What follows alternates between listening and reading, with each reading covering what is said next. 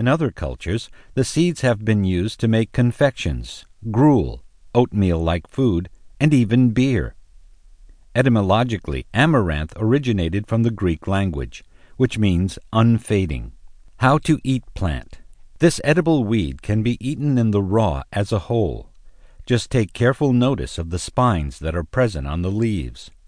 These may cause infection if ingested. Although not poisonous by nature, its leaves may contain oxalic acid and nitrates, which are sipped from soil that has high content of nitrates. Boiling the leaves is a good way to remove these chemicals, but you should not consume the boiled water. The seeds, leaves, and flowers of this plant are great sources of vitamins and minerals. The amaranth seeds contain high protein, amino acids, and fiber. It also has vitamins such as A, C, and E, and minerals like calcium, iron, potassium, and phosphorus.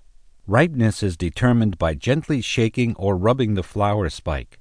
If it readily falls from the flower spike, the plant and its seeds are ripe and can be harvested. You can collect the seeds from the amaranth by gently side tipping the plant, then rubbing or shaking the spikes over a container, allowing the seeds to collect there. All the parts can be crushed and used together and can be a great remedy against stomach ache due to acid, or to treat insect and snake bites and wounds.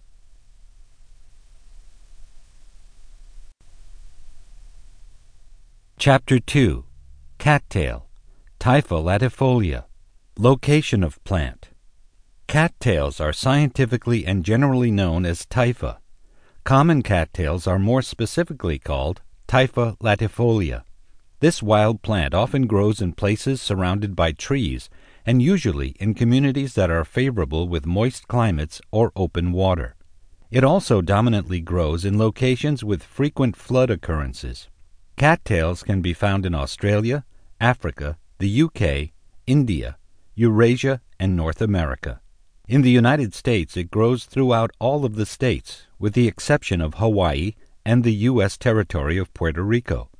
Typha latifolia is common to climates that are tropical and subtropical. Other climates where it can survive are humid coastal, dry continental, southern, and northern temperature. Information about plant.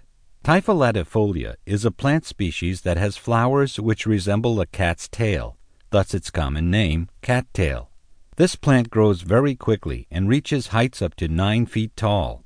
It has densely packed tiny flowers consisting of male flowers along the top cluster and female flowers at the lower portion of the cluster.